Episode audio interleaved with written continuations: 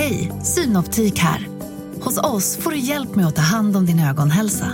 Med vår synundersökning kan vi upptäcka både synförändringar och tecken på vanliga ögonsjukdomar. Boka tid på synoptik.se.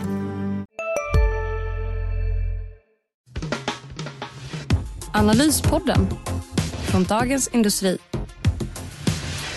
Hej och välkommen till Analyspodden. Bakom mikrofonen idag står jag, Johan Wendel, analytiker på Dagens Industri och med mig har jag Agneta Jönsson, också analytiker på Dagens Industri. Välkommen Agneta! Tack ska du ha Johan! Och jag eh, ska bara säga det att det är alltså fredagen den 7 oktober och strax efter klockan 10 på förmiddagen här så att ni vet vad vi vet ungefär. Och eh, det har varit en positiv börsvecka, eller hur Agneta? Det har det. Som ovanligt eh, faktiskt så tittar vi en vecka tillbaka så är börsen faktiskt upp 4,6 procent. Förra torsdagen den 29 september så hade vi ett nytt årslägsta på 1782 på OMX-index och nu har vi kommit upp 5 procent sedan dess. Och idag är det lite sådär avvaktande, det är minus 0,4 ungefär. Och det beror ju på att vi faktiskt väntar nu på månadens viktigaste eh, siffra idag. Det är de amerikanska jobbsiffrorna och där är förväntat att det har skapats 260 000 nya jobb under september. Och det kan man då jämföra med att det här börjar liksom plana ut nu och åka ner. I augusti var det 315 000 jobb och i juli var det 526 000. Så det börjar bromsa in. Däremot väntas arbetslösheten ligga kvar på stabila 3,7 procent, vilket är bara något över pandeminivån. Och där är ju grejen att är det för starkt i ekonomin, ja, då blir man rädd att Fed ska höja ännu mer. Är det för svagt så är inte det riktigt bra det heller, för då kanske det går snabbare in här i en recession. Så att egentligen vill man att det bara ska bli lagom nu, precis som förväntat. Ja, men väldigt intressant och eh, vi har ju haft lite spännande nyheter här under veckan. Eh, om vi börjar på makrofronten då, då, så har det ju varit kanske inte de tyngsta av centralbankerna, men eh, Australiens och Islands centralbank har höjt räntan i veckan och anledningen till att det blev en snackis på finansmarknaderna var ju att det var en så kallad minihöjning, om ni ursäktar uttrycket, det vill säga 25 punkter, vilket alltså är lika med 0,25 procentenheter. Och det här var lite lägre än man hade räknat med och Islands centralbank, de var ju ganska tidiga med att höja räntan och var inne i den här räntehöjningscykeln. Så att det är flera, bland annat vår egen Viktor Munkhammar, eh, skribent här på Dagens Industri, som har uppmärksammat det här eh, och eh, pekat på att kanske de här bankerna kanske ligger lite före Federal Reserve och ECB. Så att det där blir spännande att hålla ögonen på. Nästa Fed-möte är ju i början av november. Där vore det väldigt förvånande om det blev något annat än en höjning med 0,75 procentenheter. Men sen så träffas de ju i december och då kan det ju vara ett intressant läge Å andra sidan är ju eh, företrädare för Federal Reserve och sånt här, de är väldigt noga med att slänga kallt vatten på att de ska börja slå av på räntehöjningstakten. Deras högsta prio är att få ner inflationen nu. Eh, men det visar ju överlag det här att när vi får, när vi, allt som är negativa nyheter för ekonomin är ju positiva nyheter för börsen i det här läget eftersom det visar på att liksom, hettan i ekonomin är på väg ur och, och att det kanske då kan leda till lägre inflation. Jag vet inte om du håller med Agneta? Eh, absolut. Man tror ju kanske inte att man lyckas med det här konststycket att eh, få en mjuklandning samtidigt som man höjer räntorna. Men strategin att höja väldigt snabbt som man har gjort nu i USA och kraftfullt plus snacka väldigt mycket gör kanske att du också får att inflationen börjar avta och du kanske inte börjar gå hela vägen som du har planerat. Sen är det lite annorlunda hos oss med Riksbanken och även med ECB som var väldigt sena ur startblocken och eh, knappt har hunnit börja. Men tittar du på amerikanerna och även Australien och Kanada och de här, även Bank of England brukar följas åt en del här. Så det var inte så konstigt att man tog det här eh, väldigt positivt. Och det var då du fick den här stora uppgången på börsen. att eh, då helt plötsligt så var det köpare överallt.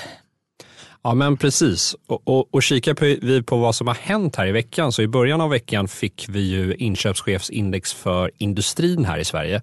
Och det var ju lite oväntat att det föll till 49,2 och eh, om ni kommer ihåg den här inköpschefsindex-terminologin så är alltså ett, ett indexvärde under 50 indikerar kontraktion, det vill säga eh, recession. Så att det var flera banker, bland annat Nordea, som var ute och varnade för det här eh, efteråt, att industrin är på väg in i en recession här. Att det här svaga inköpschefsindex visar på det. Och eh, det där blir mycket intressant att följa, eller hur? Eh, visst är det så. Och det är ju en sån här tidig indikator. Men sen ska man komma ihåg att inköpschefer är också människor. Man påverkas av det här som händer i omvärlden. Inte minst under den här perioden så hade du med den här stora höjningen av Fed och du, hade med, du fick vår stora höjning med en procent här. Så att det påverkas av det där. Och jag tror också att man måste tänka på, eh, vilket jag är personligen väldigt övertygad om, att allting går snabbare nu än vi har haft tidigare cykler. Och det har mycket med digitaliseringen att göra. Det har ju mycket med det här att världen är mer sammankopplad än tidigare. Så får väldigt mycket mer omedelbara reaktioner. Och det ser du över hela linjen. Så kanske vi får snabbare men också lite brantare förlopp på sina håll här.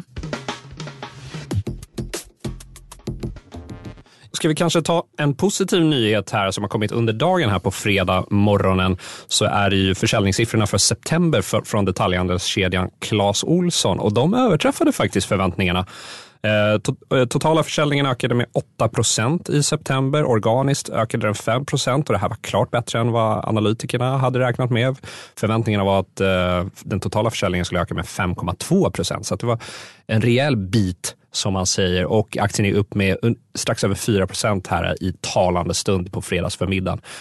Det indikerar ju kanske att det var lite bättre fart än väntat i detaljhandeln. Eller om det var, jag vet inte, Clas Ohlson kanske har något som efterfrågas väldigt mycket i de här tiderna. Det kan ju vara mycket de här hemmafixa prylarna. Men det som jag tyckte var intressant var också att deras onlinehandel ökade hela 25 procent. Det var väntat 9 drygt. Eh, och det har vi också sett annat motigt för, för onlinehandeln överlag. Eh, vad det gäller detaljhandeln så har det varit lite tuffare på klädesidan. Eh, men då prylar och vi har ju också, vi fick ju en rapport från Skistar här också som vi får väl ändå säga har bäring på det här med konsumtion och konsumentbeteende.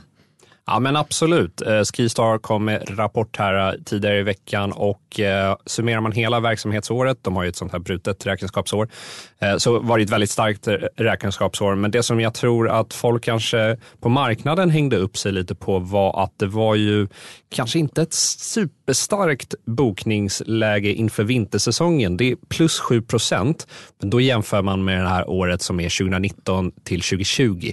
Så att det är liksom lite innan pandemin här. Och eh, om man kikar på den aktien så har ju den aktien ganska fort från i somras handlats ner från ungefär 160 kronor. Toppade den där på i somras, strax under. Nu är den nere kring 100-strecket så det är en ganska snabb eh, nedhandling på den, här, den aktien där man kanske räknar med att folk håller lite hårdare i pengarna nu. Vi har inte samma betalningsvilja som har varit de senaste åren. Eh, och framförallt nu då när man kan resa utomlands eller om man har ont om pengar kanske på grund av stigande el och räntekostnader så stannar man hemma. Så du har många sådana här trender som går emot varandra där. Du har hemester som fortfarande är lite starkt och att man kanske växlar ner istället för att åka till Alperna som för oss svenskar nu är mycket dyrare med tanke på valutan. Eh, så kan det tala för Skistar. Men å andra sidan, och även att det kanske finns en del utländska turister som åker hit nu, för för dem blir det ju betydligt billigare att semestra i Sverige än eh, på sina egna marknader. Absolut. Eh, om vi kikar på lite bolagsspecifika händelser som har varit under veckan så måste vi ju nämna det som har skett i budbolaget eh, Urbit. Och eh, det här är ett bolag som gör sådana här eh, last mile leveranser, det vill säga sista biten in till kunden så levererar Urbit och de har, gör det till fots eller de gör det med cykel. Eh, eller, eller, liknande. Så att, och den här aktien har ju haft en helt brutal vecka eh, och det har ju triggats av att storägaren och eh, styrelseordföranden Lage Jonasson tvingades sälja aktier och det här har vi skrivit om varför han har tvingats sälja aktier. Han har blivit lite överbelånad och eh, på grund av andra åtaganden och det där ledde ju till att aktien gick ner med 83 procent i eh, onsdags. Men det var väl också en nyemission som eh, gick åt skogen där som bidrar eh, till det här fallet. Precis, precis. Och eh, där eh, har vi ju, om vi summa av kardemumman är helt enkelt att det går väldigt dåligt för Urbit. De har ett operativt kassaflöde i år på ungefär minus 85 miljoner kronor. Pengarna räcker inte till de behöver få in mer pengar trots att de avslutade en företrädesemission på 23,3 miljoner kronor här för inte så länge sedan. Eh, och det här reflekteras ju i kursen och eh, även vd har sålt aktier. Eh, så att, det ser inte så ljust ut. Det är väldigt tufft och sen blir det ju också, tycker jag var lite intressant, just den här mekaniken i det du skrev om fjärde AP-fonden som var inne där som du tycker att det var lite dåligt hanterat och det kan man absolut hålla med Men överhuvudtaget storägarna här så känns det som det är lite slentrianmässigt. Det är klart att är man, äger man ett bolag eh, som man vet kommer ha behov av rörelsekapital, då är man med och stöttar. Men när det är i de här lägena så undrar man varför frågar man inte vad som händer om inte emissionen blir fullföljd. Nu måste man ju gå och ta in pengar igen här innan året är slut och det gör ju också att det blir en väldigt konstig situation. Så det hela känns väldigt valhänt hanterat av de större ägarna också tycker jag. Nej, men jag håller med och ibland får man kanske bita i det sura äpplet. Det är inte alla för, företagsidéer eller företag som lyckas och eh, Urbit kanske tillhör den här skaran som eh, inte lyckas och då måste man någonstans kanske sätta stopp för eh, hur mycket pengar man lägger in. Särskilt när man hanterar eh, svenska pensionspengar som fjärde AP-fonden gör. Så det är lärdom på många sätt och även är det en lärdom eh, hur jobbigt det kan bli om man använder för mycket belåning eh, för att gira sina tillgångar.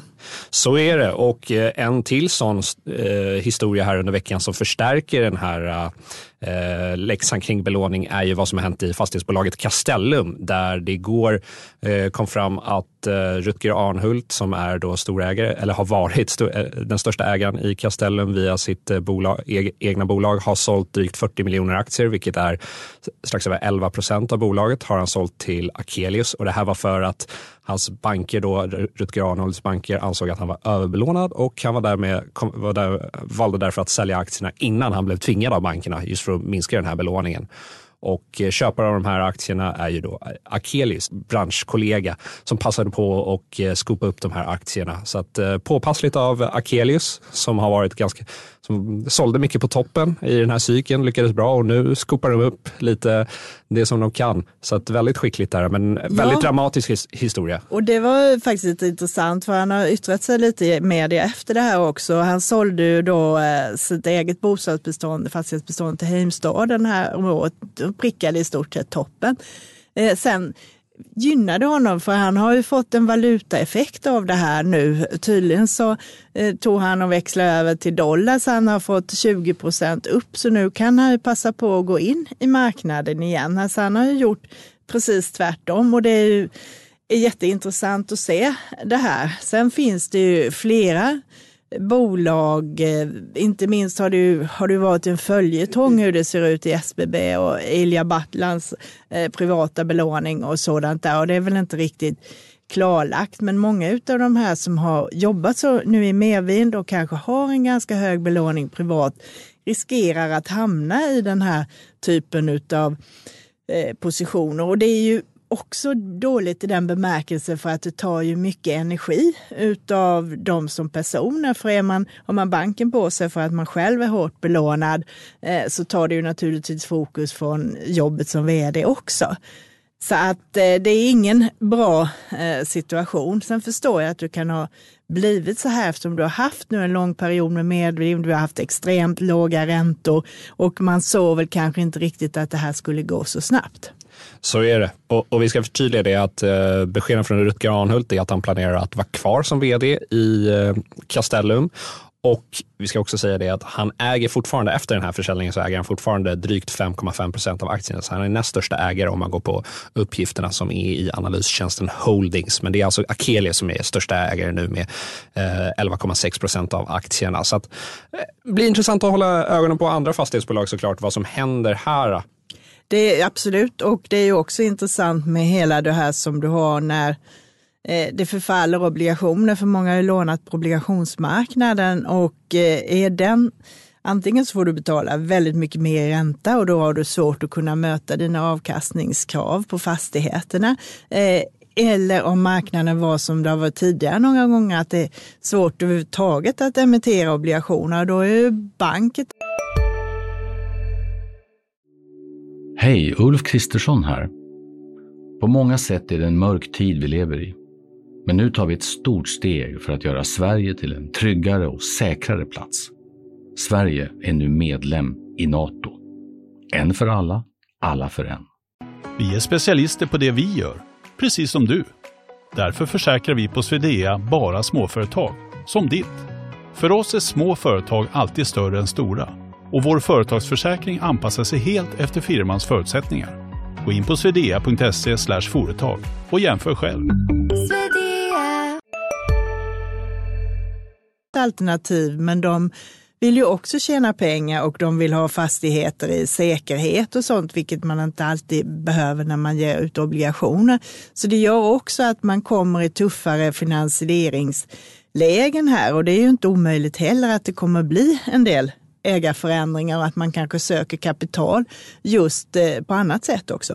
Så att vi kan nog kanske se en del riktade nyemissioner och sånt skulle jag inte bli förvånad över. Jag tänkte att vi skulle prata också om veckans aktie som vi har varje vecka i måndagstidningen i Dagens Industri. Och den här veckan var det vår kollega Mikael Velenius som skrev om Stiptech. Eh, väldigt intressant text här. Det här är ju ett kanske lite mindre känt eh, sån här förvärvsmaskin i likhet med ja, om vi tar Lifco, eh, Lagerkrans och även Storskogen eh, som tillhör den här kategorin. Och i likhet med många andra förvärvsbolag så har ju Stiptech straffats väldigt hårt. Kursen har ju drygt halverats sedan årsskiftet här. Eh, där den här typen av bolag inte alls är särskilt älskade av investerare längre. Men vår kollega Mikael tror alltså att det är läge att plocka upp den här aktien nu. Och eh, han pekar bland annat på att eh, de har ett förhållandevis litet börsvärde. Det är under 10 miljarder som det här bolaget fortfarande är värt. Och värderingsmässigt, om man jämför med de här peersen som vi nämnde, Lagerkrans, eh, Lifco och så vidare, så är det bara storskogen faktiskt som är lägre värderat än Stiptech. Så det är ju eh, eh, en intressant parameter och det här bolaget verkar också i en nisch med infrastruktur som gör att man kanske, de kanske kan eh, ha, ha en fördel i den här miljön. Sen är det ju alltid en risk med den här typen av bolag. De är ganska oprövade i lågkonjunkturer och vi verkar ju onekligen vara på väg in i en lågkonjunktur eller recession här. Vi får se hur allvarligt det blir och hur eh, ett sånt här bolag klarar sig i det. Har även en hög finansiell hävstång i det här bolaget där många av de här bolagen som de förvärvar är de inte rädda för att betala med tilläggsköpeskillingar. Just för att eh, säljarna och eh, Stiptex incitament ska linjera där. Och eh, det där kan ju slå åt båda hållen såklart. Men eh, ett intressant case som Mikael Velenius serverar här. Så kika närmare och glöm inte att läsa hela artikeln som ligger på di.se.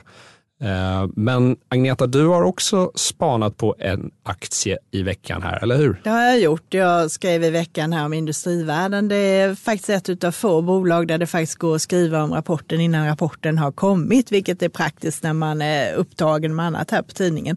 Men skämt åsido, det är ju ett bolag som är ett förvaltande bolag och har åtta stora innehav i sin portfölj där man ökar lite och minskar lite men det är inte några stora förändringar. Och eh, invest, Industrivärden är ju ett investmentbolag vilket gör att man också tittar på om aktien handlas med en premie mot de noterade bolagen som man har i portföljen eller om det är en rabatt. Och då vill man ju gärna köpa när det är rabatt. Och nu då per senaste värde sista september Jämfört med aktiekursen på A-aktien då så är rabatten 9% Det är lite lägre än snittet sedan 2009 som jag har tittat på. Då har det legat på snitt 11 som lägst har det varit 27 procent i rabatt. Det var det i juni 2010 då när vi hade det stökigt med skuldkris och grejer. Och som bäst var det förra sommaren. Då handlade de faktiskt med en premie på 9 procent, vilket är ganska obegripligt. Så rabattmässigt nu så är det ganska neutralt, så det gör inte till eller från. Så istället så får man titta på vad man tror om utvecklingen på bolagen i portföljen. Och så här långt så har det gått betydligt bättre än index. Industrivärldens totalavkastning hittills i år 20 procent medan börsens avkastningsindex är ner 31. Så att eh, det är ju 11 procentenheter bättre även om det är minus också. Sen har man nu under den här perioden köpt lite som sagt i befintliga innehav. Man har ökat i Eh, Volvo och man har ökat i Aleima som knoppades av från Sandvik här nu i augusti och man har ökat i Handelsbanken och lite i Essity och Skanska.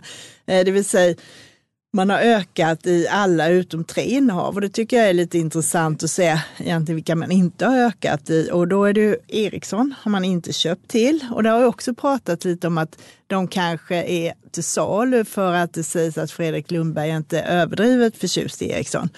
Å andra sidan är ju kursnivån i Ericsson kanske inte jätteattraktiv att sälja. Men det tror jag kan vara en sådan som det är inte omöjligt att det kommer på säljlistan sen. Och sen har man inte ökat i Sandvik och där äger man väldigt mycket och man har inte ökat i SA heller. Men det man kan tacka eh, för överprestationen, det är egentligen Handelsbanken som har gått relativt sett väldigt bra i år och är ner, bara ner 7 procent. Och även Volvo har gått bättre än index i år.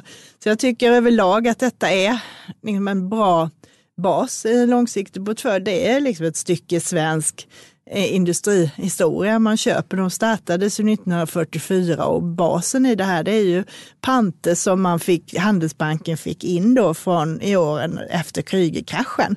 Och sen har man förvaltat det och sen har det kommit till bolag och försvunnit lite under tiden. Men det är ju det som är kärnan i industrivärlden, så långsiktig. Och tror man att det kanske är lite väl nedtryckt på sina håll här, särskilt i cykliska bolag, så tror jag att det kan vara en sån som kan gå hyggligt här på ett tag. Ska man eh, köpa noterade bolagen direkt tycker du? Eller varför är, är det den här rabatten som gör att det blir bättre att köpa industrivärden? Kanske blir skön, lite enklare också. Det är lite enklare eftersom du då får en branschspridning också. Så att det är lite som en indexfond, en tajt indexfond kan man säga. Annars är det ju bolag där som du kan plocka ut eh, om du vill ett och ett också. Men som sagt, eh, jag kan ju se det som så att du kan ta kanske både industrivärden och Investor egentligen och lägga som ett bas i ett sånt här långsiktigt sparande. Och sen kan det vara kul då att eh, toppa och välja ut bolag som är lite mer spetsiga eh, själv. Så att säga, så då när Stipdeck till exempel kan ju vara en sån. Ja, men spännande, spännande. Eh, och eh, jag själv har faktiskt kikat närmare lite på läkemedelsjätten AstraZeneca. Jag tycker att det är ett intressant läge där nu faktiskt där vi, de, kursen har kommit ner och det här är ett bolag som har i princip noll eh, eh korrelation med konjunkturen i övrigt och det tycker jag kanske lockar i den här osäkra miljön som vi har haft nu. Eh, och tittar vi värderingsmässigt på den här aktien så har ju faktiskt, om vi tittar på 2023 vinsten som analytikerna räknar med så värderas Astra faktiskt till under 15 gånger den eh, prognostiserade vinsten. Och så, så här låg värdering har Astra inte haft sedan 2018 faktiskt. Det här har ju varit ett bolag som har fått en ordentlig uppvärdering på börsen. Så jag tycker att det är ett intressant läge där.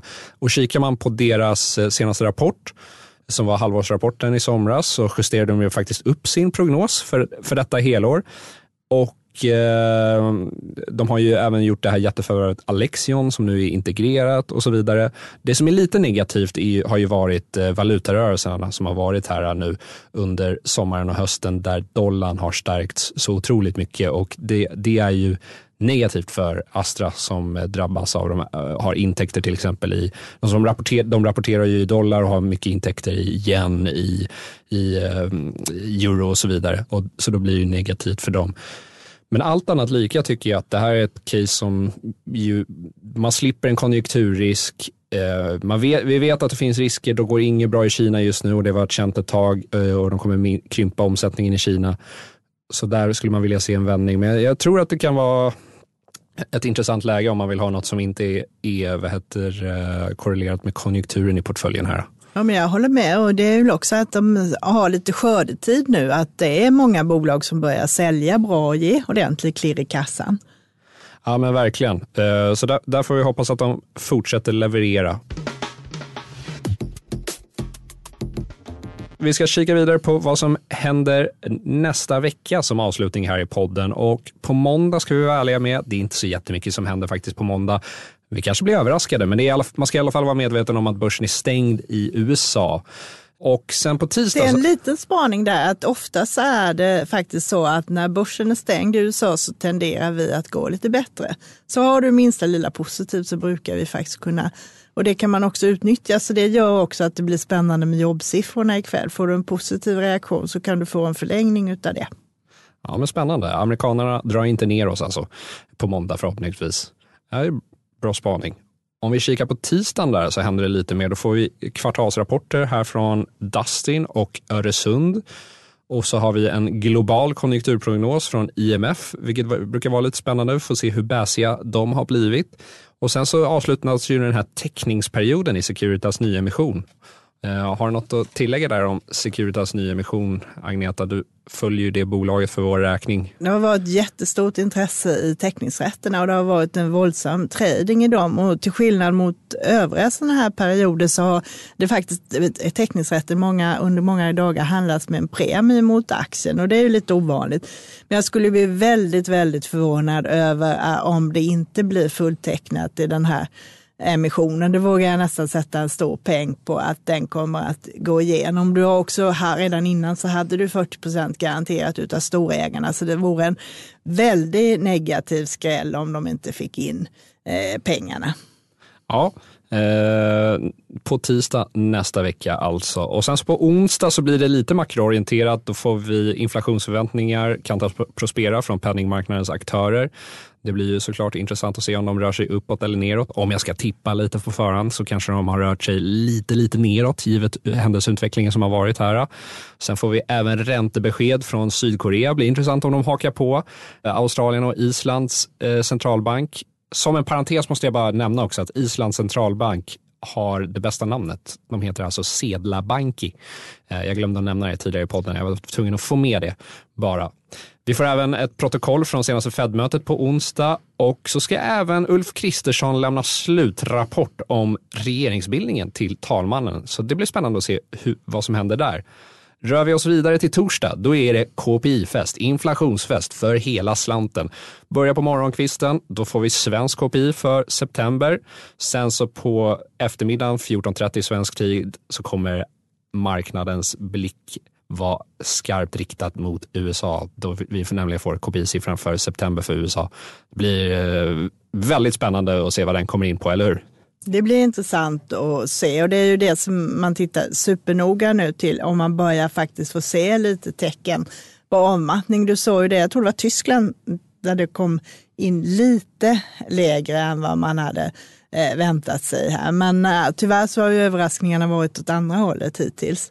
Tyvärr, och tar vi augustisiffran där KPI i USA så var ju augusti en eh, väldigt usel siffra. Dels kom översta raden in högre än man hade väntat där. och Man väntade sig att den skulle krympa med anledning av de fallande bensinpriserna i USA. Men sen så den här kärninflationen då, då som mäter eh, löneökningstakten och så vidare var ju alldeles för hög. Och eh, så där vill vi ju se vad som, om den kanske förbättras eller försämras. Det vet vi ju inte på förhand.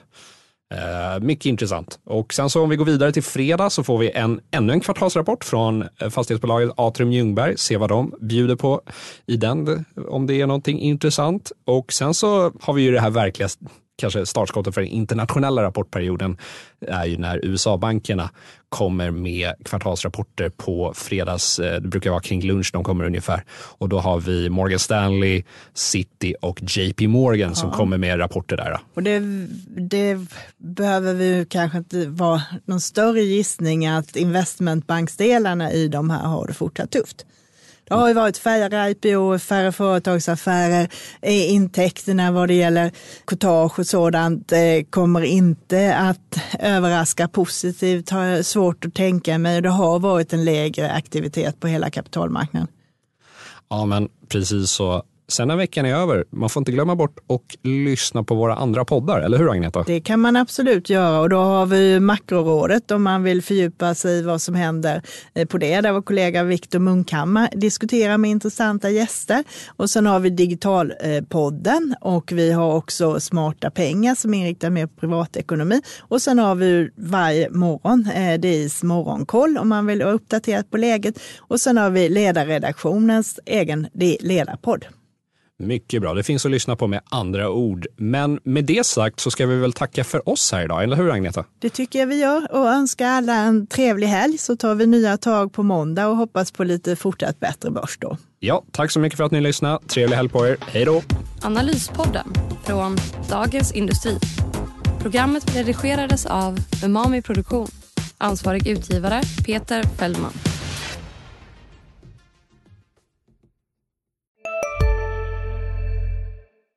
Hej, Susanne Axel här. När du gör som jag och listar dig på en av Krys vårdcentraler får du en fast läkarkontakt som kan din sjukdomshistoria.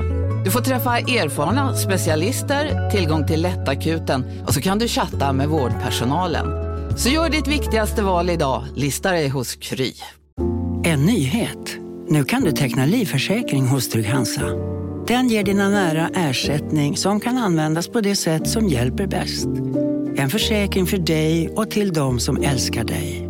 Läs mer och teckna på trygghansa.se. Trygg Hansa. Trygghet för livet.